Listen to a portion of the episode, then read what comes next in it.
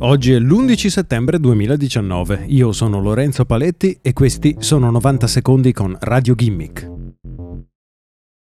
A pochi giorni dalla scoperta, da parte di Google, di una campagna di hacking mirata a un gruppo di cinesi musulmani, parlano due venditori di exploit, persone specializzate nella compravendita di dettagli riguardanti falle informatiche ancora non tappate in dispositivi e software e soprattutto ancora non rese pubbliche. Zerodium, ad esempio, offre 2,5 milioni di dollari a chiunque conosca un modo per entrare in un dispositivo Android senza dover premere alcun tasto sul device. Un hacking di iOS invece vale solo 2 milioni. Il mercato è pieno di falle per iOS per lo più legate a Safari e iMessage, ha spiegato il fondatore di Zerodium, e questo per il fatto che molti esperti di sicurezza hanno dedicato molto tempo a trovare falle in iOS. La sicurezza di iOS è stata completamente distrutta, ci sono così tante falle che stiamo cominciando a non acquistarne più.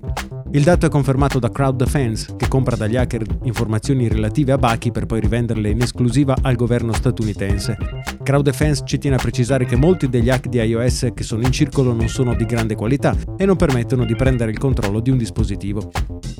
Questa è però un'ulteriore conferma della insicurezza di iOS. Fino ad oggi Apple ha cercato di convincerci che la chiusura del sistema operativo di iPhone fosse fondamentale per la sua sicurezza. Oggi sappiamo che quelle misure sono servite a poco, mentre gli esperti di sicurezza faticano a esaminare iPhone proprio a causa della sua chiusura.